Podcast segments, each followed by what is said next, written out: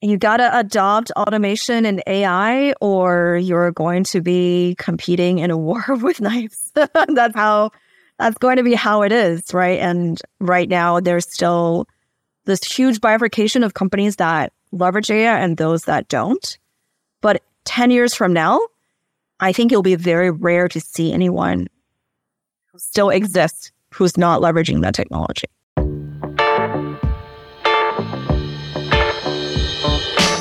Welcome to Data Framed. This is Richie. AI companies are sprouting like weeds, and it's difficult to keep track of all the players. That causes a problem when trying to implement an AI strategy for your organization. To make any sensible decisions about a technology stack, you need to know what tools are available and how they might fit together. Fortunately, having an encyclopedic knowledge of what new startups are doing is part of the job description for a venture capitalist. So I've invited one on our show. Joanne Chen is a general partner at Foundation Capital. She's been involved in a wide variety of seed stage investments in AI startups, targeting infrastructure through to consumer facing products. I'm keen to hear her views on the AI ecosystem, how she thinks these AI startups are going to affect everyone else, and how businesses can get the best value out of these new AI toys.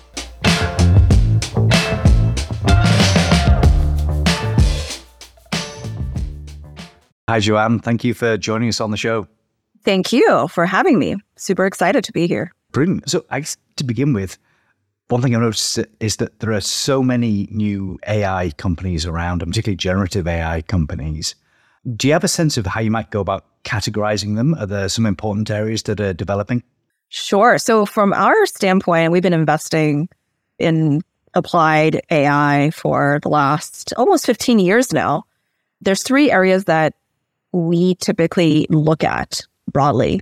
One is the application of AI, so what we call intelligent automation, meaning automation of workflows, tasks, decision making. Think of AI applied to marketing or sales or to an industry like legal or logistics. That's one big bucket, or fintech. That's one big bucket. The second is machine learning infrastructure, which is all the tooling and all the infrastructure necessary in order for companies to capture data, clean data, process data, and use that to leverage machine learning and AI. And I think the third bucket, which I think is super interesting, that we are spending a lot of time in is looking at cybersecurity because as the tools get more powerful, as AI gets more powerful, tools that are misused are similarly are getting more powerful. And therefore, how do you counteract things like fake content that's easier to generate and less costly to generate today? How do you counteract hackers are now trying to do model poisoning or data poisoning?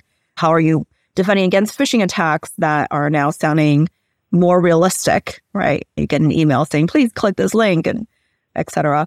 So those are there's another really big bucket that we're excited about. Okay, so automation and infrastructure and also cybersecurity. These all seem like really important topics. Maybe we can get into the details of some of these later on. But are there any particularly important business use cases that you've seen have just emerged over the last year or so? Business use cases. So I, maybe I'll comment on the application side.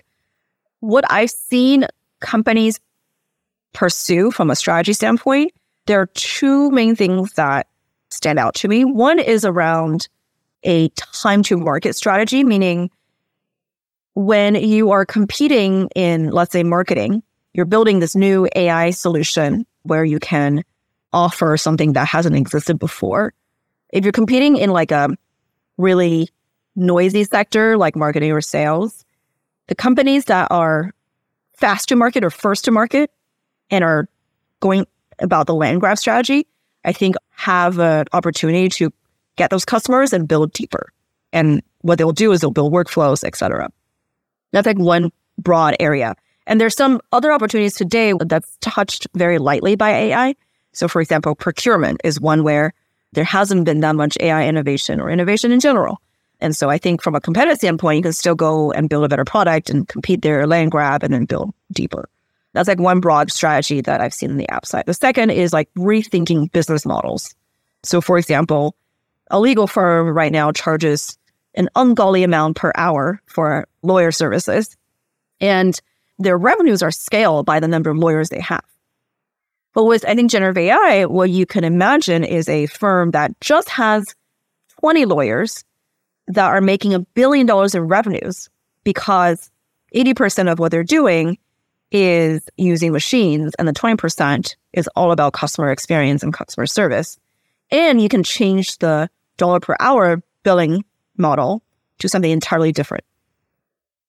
Uh, and I think so there's opportunities to reinvent certain industries by completely changing the business model thanks to this technology. That's absolutely fascinating. I think anyone who's ever like been charged hundreds of dollars just to be sent some kind of standard like legal form is going to be very happy if there's innovation in the legal industry. Um, are there any other industries or sectors that you think have been particularly affected by AI or, or by generative AI in the last year? Well, we're seeing innovation up and down the stack in all the three areas that I mentioned. There is also a big bucket of engineering automation or augmentation that I haven't mentioned. And I think this especially applies to the engineers, or maybe not the 10x engineers or even like the Silicon Valley engineers, but the engineers are doing more mundane stuff like integration building or kind of SRE. So, like thinking about site reliability, like the engineers are doing all the other stuff, and there's a ton of them. I think there's a lot of opportunities to augment and automate some of the work that they're doing. And companies are more willing to buy software to augment or automate those pieces because they're less core to the company. Okay, so I, I do certainly like the idea of automating, like maybe the boring bits of engineering. That certainly seems uh, a, a, great thing to do. Like if you don't have to do all the, the, the boilerplate code, then that's a definite win. Before we get into sort of the details of like particular roles, I'd like to talk a bit more about companies and how you go about finding good companies. I have to say, just looking around at all the, the new companies cropping up, it seems like some of them are just like, well, we put a website around the OpenAI API or something. It seems like it's, it's not really like a, a very substantial company, but there are some very cool things happening at the same time. So, do you have a sense of how you go about finding what are the quality companies out there? For us, which we invest at the very, very early stage, meaning primarily the seed stage, when companies don't have revenues, right? Like 85% of our investments are in companies that don't have revenues that haven't discovered product market fit. And so there's very little data. The way that we approach that is we take a very founder first perspective. Like, is this founder, they have some kind of secret around the problem they're trying to solve? Do they have the persistence and tenacity to go about it, especially because the ecosystem is moving so quickly and what they built today could be irrelevant tomorrow. Do they have a initial team that is really high quality that can work together really well to move really quickly? Like those are some of the things that we really focus on. We do a lot of references. We talk to people that they worked with before. We talk to potential customers and prospects. We have a customer network that we rely on. And so that's like one big bucket of investing strategy. I think the other big bucket is we spend time on problem statements that we think broadly have the opportunity to be reinvented. For example, the law firm example is one such opportunity. And we do this across the stack and look at where this new technology can make a really fast impact and then understand like what is the strategy they're pursuing. I guess at that early stage, you really are just investing more in potential than what's actually there already. It was pretty fascinating. You know, and then I think that's it's a hard mandate to match the founders and the founding team to an interesting problem. But oftentimes we will spend years and years digging into a problem area before we invest. Like, for example, Jasper, which is one of the companies we led the seed in, we looked at marketing automation and marketing technology since 2014. Try to invest in companies that were automating content creation in 2016 2017 unsuccessfully. And then when we met Jasper way before all this hype, it was just very obvious because we had been looking at that space for a long time. And Jasper, of course, been a huge success story for marketing content creation. Are there any other companies that you've seen that are particularly promising? In our portfolio, we have companies including Anyscale, which is a unicorn company that is helping companies like OpenAI reduce their compute cost, right? With such large language models, there's a lot of cost associated with training them. This was the biggest innovation, in my opinion, since 2017 when transformers were available to use as an architecture framework. It's really the cost. And in 2017, we invested in companies that were trying to do some of this, but they did it themselves, right? Versus use someone else's off the shelf models. And that was really, really difficult for a young company because you don't have that much resources, right? So I think a lot of what OpenAI and others have done is like reduce the cost by doing their own training and offering that off the shelf. Anyscale is helping OpenAI reduce that cost. That's one example. Cerebras is another one in our portfolio. They're taking a hardware approach, meaning they're offering GPUs the way that NVIDIA does. And they're also offering models as a service for certain use cases. And in that case, the high level problem is still that compute is really expensive. And how do we reduce that cost as quickly as possible? Cerebras's perspective is that a hardware approach is the right one, whereas AnyScales is more of a software approach. Those are two other examples. But we have 50 plus companies in our portfolio that are leveraging AI significantly or are enabling the infrastructure. And yeah, so both those companies you mentioned, so AnyScale and Cerebras, is like really quite low level infrastructure stuff. So it does seem that AI is causing changes at lots of different levels of the, the market, like from that low level infrastructure all the way up to applications and so, so. So for organizations who are considering buying AI products or services, are there any things that you think they need to consider before they buy? At the end of the day, whether someone has AI or not, what really matters is like, are you moving the meter on a business metric? Business metrics are typically revenues and costs. And so when I think about the purpose of AI technologies, it's really to serve a end business problem or end user problem. So I think that's like the most important thing to consider. I think the second is culturally the balance between making sure someone's comfortable using AI as an augmentation tool and how do you reduce the fear of full automation. I think that's something that's like culturally talked about quite a bit. My experience is such that no one has been fired because of an AI solution, but organizations have gone more efficient or can do more with fewer people. And I think that's a great thing. Absolutely. And so that's you mentioned the idea that a lot of organizations don't necessarily want a, a, full AI solution, but they actually just want to make things more efficient, reduce the number of humans involved.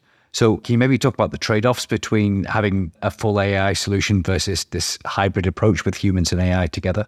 Oh, I don't think there's full AI solutions, period. I think most of the solutions are hybrid in nature because there's very few instances where you don't need a human interface layer. Whether that is a law firm that AI can generate a contract for sure to like some high accuracy today, but you still need a human to present that and provide the customer service. Similarly, if you have a sales team that's using AI to write emails and reach out, you still need a, a person to think through Am I prioritizing the right things? How do I make sure the customer is having a good human experience on top of some of the automation? So I don't, I don't actually see that many areas where there is full automation in the company. In fact, as the AI automation piece is commoditized, the role of the person becomes even more important. This seems similar to your point about how you need to start with think about like revenue business metrics rather than starting with think about AI. So, do you maybe want, just want to expand on what you were saying about how this customer experience is very important? So, do you start with trying to have goals around customer experience and then figure out how AI can be built into that? Or do you have any thoughts on how you approach this, managing a good customer experience with AI? I mean, I think the one of the things to explore, like for a startup, a startup has relatively limited funding. It can only hire so many people. And so how do you make sure everyone is ultra productive and creating more opportunities? And they usually can. So one, one of the things they could do is build a stack of solutions where if you're on the marketing team, use AI to create content, AI to do some of the lead generation and and also help you understand where the channels that you should focus on from a marketing spend standpoint, right? Like that that can all be done by machines. But then the person still has to come and think about the brand, think about like the interface between marketing and sales, think about the community building, and all the other aspects of it. So it actually frees up their time to do that, plus all the marketing specific things they had to do before. Right. That's like when what I mean by this kind of augmentation. But I do think one important question that founders are now asking is, hey, like, let's assume we're going to adopt all these AI tools, right, to like help you be more productive.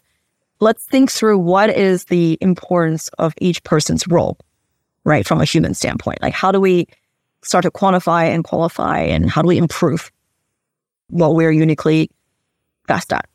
So, you mentioned that cybersecurity is one of the areas that you've been investing heavily in.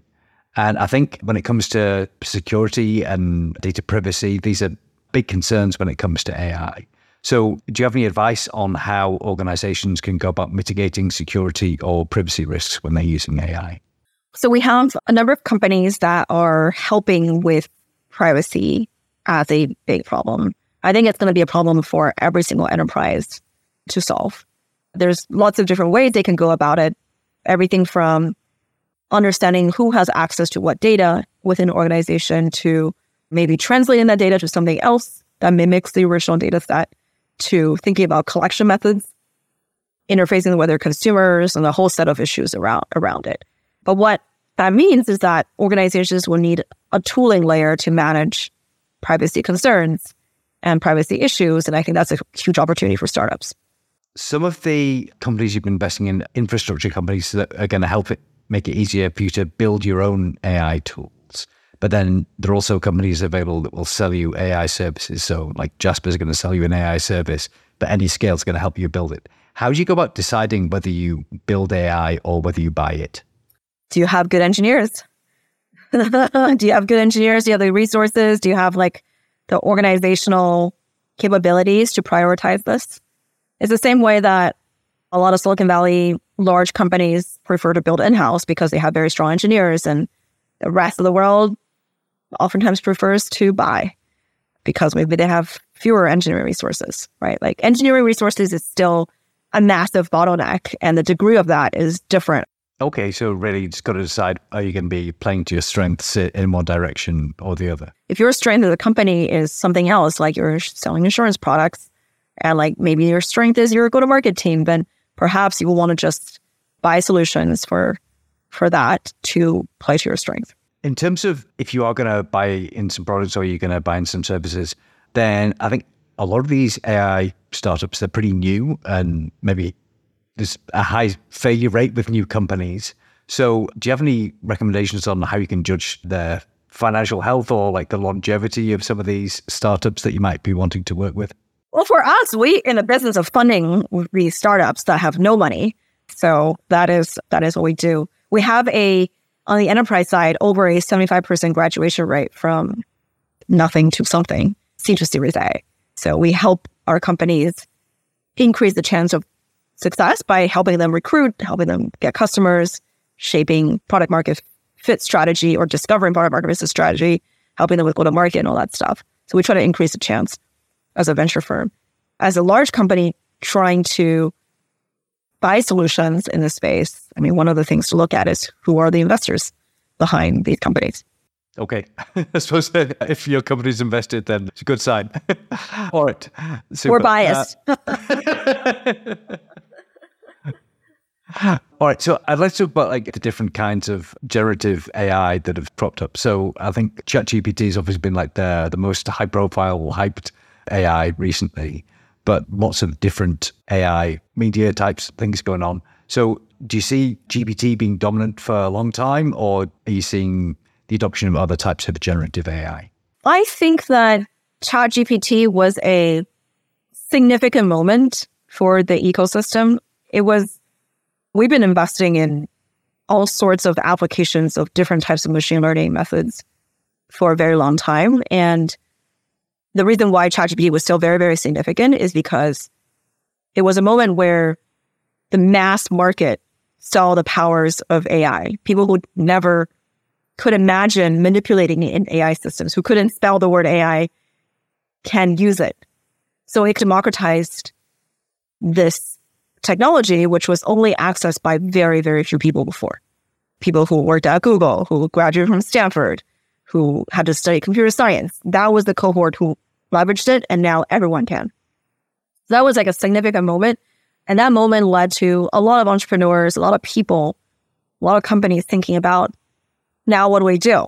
Like, how are we going to make our businesses and our lives better by using this technology? I think that was culturally a very significant moment. From a market share standpoint, I think that there is going to be a larger fragmentation of available AI technologies to use, whether that's produced by OpenAI, which is still one of the leaders, but compared to two years ago, when we first invested in Jasper, for example, OpenAI has lost market share simply because a lot of other players have come in and offered a bunch of stuff, Google or Amazon or startups. And, and I suspect that trend will continue because there's going to be foundation models that are more and more commoditized. There's going to be smaller models are cheaper to use and optimized for different use cases. There's going to be proprietary models that enterprise will build because the compute costs will have gone down even more and that'll be used for their businesses. So I think we're going to see a diverse set of models created by different people. And I think that's a positive thing. Absolutely. Uh, this huge increase in competition has got to be good for everyone, except maybe the people who were previously market leaders. Okay, so one thing I noticed is that a lot of companies seem to be focusing on either maybe text generation aspects or they focus on image or they focus on video. And there seems to be this separation of different media that companies are interested in. Do you think that's going to continue or do you think there's going to be some crossover in the future? Well, some of the techniques are different for the different types of data. But I do think when enterprises are adopting AI solutions, if especially if they deal with different data types, they, they will want a multimodal or multi type of asset solution. What is still a bottleneck, I think, on the text or not on the text, but on the image and video side, is that the compute cost for those is much more significant than text. These are much richer and more expensive data types. And I think we're still at the forefront of some of the technology innovation for video, especially. So we'll see likely the cost of creating videos come down, especially autom- automatically. And I think the ChatGPT point of that is still to come. Okay, so maybe like the the good video stuff is still in the future. So maybe we'll, we'll look forward to that then. I mean, I haven't seen anything that can just generate a short clip on demand that looks great. Not yet. Fingers crossed for the future then. All right. So the other thing that's had quite a bit of hype in the last few months is the idea of AI agents. This is going a little bit beyond the traditional chatbot. So AutoGPT, for example, got a huge amount of hype around sort of April and May. What do you think the future of AI agents is going to be? It's a super interesting technology. I think there's a number of really early stage teams that are exploring use cases. Like I spoke with one yesterday, and they were thinking about what is the vertical to apply this to. And I think that's still an exploration to, to be determined. My sense, though, is to offer an enterprise solution that accounts for a large part of automation they probably have to use, you know, agents plus machine learning, classical machine learning plus workflow building and just integration building and all other types of technologies combined to really help, let's say, a real estate agent do his or her job holistically, right? It's not a just an agent can do something. Maybe it can do some things better, prioritizing tasks, executing on tasks, thinking about the sequence of tasks, stuff like that. I think that's like really, really powerful with agents. But there's a whole host of other things, including what is the interface? What is like the integrations to other systems that a startup needs to think through?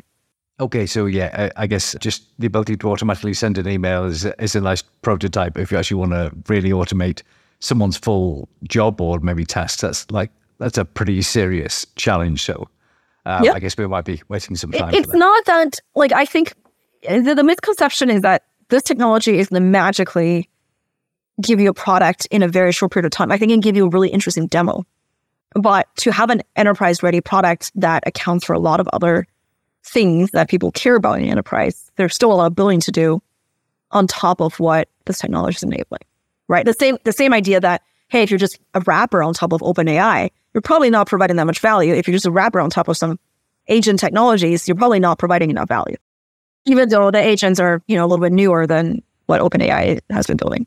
So can we talk a bit about the business models of some of these new AI companies?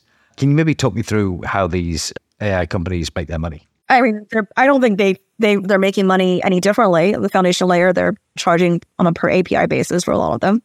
Infrastructure, if it's a developer tool, maybe they're building some enterprise on top of it and charging as a subscription or some kind of usage dependent thing. If you're like an application, most of them are charging on a monthly or annual basis. So that hasn't really changed. We haven't seen companies that have evolved significantly where they can say, hey, I'm going to change the economics of a law firm. Instead of charging on a per hour basis, we're going to charge on a per product basis. We haven't seen that mature yet to the point where that is actually happening. Okay, so a lot of it is simple API subscription to things, and maybe do you think there's going to be any innovation in this space in terms of how these AI companies are going to change business practices or change how they're monetizing things? I think if the business model innovation is happening, then yes, I think the business can have a different pricing structure. But I, again, I don't think AI businesses versus non AI businesses, that's not really a distinction in my mind, right? Like it's the AI businesses are using a cooler tool that maybe can reduce product development cycles, that can reduce go to market costs, that can make things more efficient, but it doesn't, it's not a business right? It's just one small but very important part of it's like, hey, you're going to war and you invented gunpowder, you have an advantage. Or the ones that are still doing uh, hand to hand combat. But does that mean your war tactics don't matter anymore? Probably not. Especially okay, yeah. if the gunpowder is now open source and everyone can use it. I thought open source gunpowder. so I, I'd like to ask you a little bit about economics as well. Because my sort of view of this is like since maybe 2008 or so, we've had low interest rates and low inflation. And that meant that a lot of tech companies could delay monetization in favor of growth. And that sort of changed last year. So now there's this big pressure to make money. I'm wondering how this is going to play out in the AI space. Well, I think the high inflation and high interest rates affect the investment market first first and foremost, and also everyone across the board, right? So I think venture capital, for example, is scarcer today, and I'm not sure that's my guess is not because there's not dry powder, but because there is just more hesitation to invest until people feel more comfortable that this company is going to be an enduring company. Whereas in 2021, everyone just invested very quickly because they knew the next round was going to get marked up because of a low interest rate environment. So that's trickling down across the board. I think venture funds are taking longer to raise. Venture fundraising cycles are also taking longer.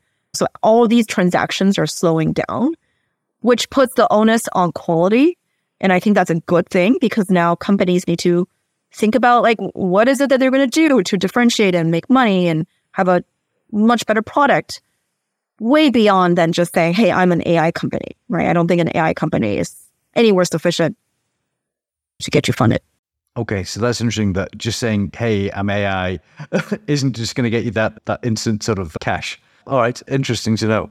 So I'm also curious about the partnerships between different companies. So Microsoft have developed quite an interesting relationship with OpenAI is perhaps maybe the most high profile example.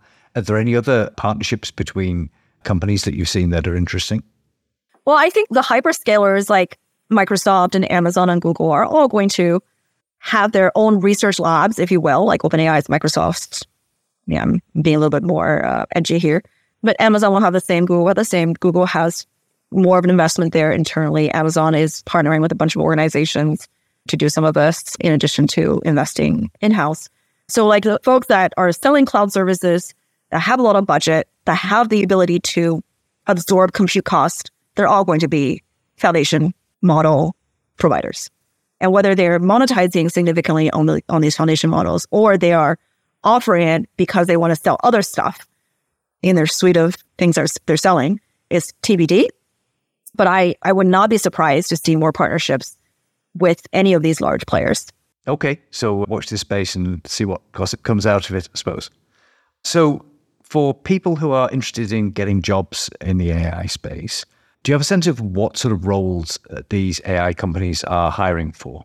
There's a couple of different categories. One is like folks that have actually trained large language models. There's very few of them, and that's why there's so much demand for like alumni coming out of OpenAI and others because they actually have that capability. There's also just like what everyone was looking for before, which are like engineers or data engineers manipulating data, processing data, understanding how to use data at scale. I think that's still a very high in demand job.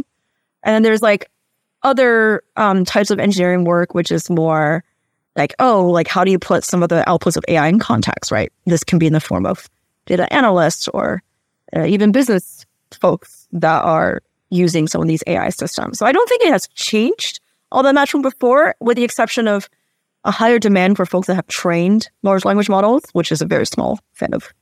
Okay, so it's that kind of extreme machine learning engineer kind of position that seems super in demand, but maybe there's only a small number of roles.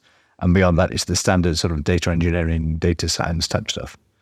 So, related to this idea of roles, are there any skills that you've seen are particularly important? Well, as as more and more automation happens in a company, I go back to what does the person bring, right? So, in my law firm example, if I were to build a law firm, I would hire 20 lawyers that are exceptional at customer service. And maybe that wasn't the criteria as much before because they had to be skilled at understanding all these documents and stuff like that. And they still do, don't get me wrong, but like what really, really matters from a competition standpoint is that the clients have to feel like they're amazing, right? So relationships, relationship management, relationships matter more than before. So I, I think that's a really important thing. I think engineers are always going to be a bucket of talent that's in high demand because everything in an organization is becoming somewhat technical, right? Whether you're using an AI powered business solution, it's great to understand how it works and the limitations and how do you manipulate that. And having that background, I think is super, super useful across the board, whether, whatever role you're taking. I really like that idea that customer support skills are incredibly important. It goes back to this idea you were talking about earlier. This is it, it's all about customer experience, and that should be your your big business goal. Okay, so because DataCamp's audience, we have a lot of data scientists, data analysts, and I've had a lot of questions recently about well, saying, okay, I've got this role in data. I want to get into AI. What do I do to transition from one area to another? Do you have any advice in this area? In transitioning from one role to the other. So someone who's non-technical, who maybe want to learn some of this stuff. Oh, so actually, these are a lot of people who do have this sort of technical data background, but then was saying, okay, well, I've done data science. Maybe I, I want to try AI, and what do I need to do to? I think it's the same exact same skill set. I don't think it really changes. I think what people need to do is be up to date on the latest innovations, read research papers, or have ChatGPT help you read research papers and and make sure that they understand what's going on. I think that's like probably what's happening. I think the folks that have studied data science and are practitioners are very well equipped and well suited to be significant contributors in this new world. I mean, it's just the same. It's the same transition if you're a classical machine learning engineer and you're working with structured data to now deep learning is an is a capability. Like you probably have to do some learning and reading around how to use deep learning and how do you manipulate those systems. But the fundamentals are still very similar. Like at the end of the day, an AI is a prediction machine and you're taking data, you're creating something to predict something else. And so the questions like the methods are different. In the case of text, you're predicting what is the next sentence. In the case of finance, you're predicting what could be the risk score. And so at, at the highest level, like nothing has really changed. That's good to know. I like that. It's just maybe a little bit of a different different Python code, but a lot of the sort of similar ideas. Before we wrap up, can you tell me what is your number one favorite AI company? Ah, that is a hard question. I'm not sure I have a favorite. I am very excited for our portfolio companies, but I also think that I'm more excited, even more excited at just the number of people and entrepreneurs who are looking to start a company, who are working on something interesting has really exploded. And that's a net benefit to all of us and to this ecosystem. So that's probably what I'm most thrilled about. All right, brilliant. So the kind of the global benefit rather than any individual companies. I like that. It's a good good answer with those. Going to avoid uh, picking favorites. Okay. Is there anything you're working on right now, or anyone you're investing in that you're particularly excited about, though? We are making a lot of investments. We have been investing in applied AI for the last 15 years, and we continue to do that. So I think if folks are starting early stage companies, especially you know, at the formation stage, we'd love to chat with them. Fantastic. And do you have any final advice for uh, organizations wanting to adopt AI? You got to adopt automation and AI, or you're going to be competing in a war with knives. That's going to be how it is, right? And right now, there's still this huge bifurcation of companies that leverage AI and those that don't. But 10 years from now, I think it'll be very rare to see anyone who still exists who's not leveraging that technology.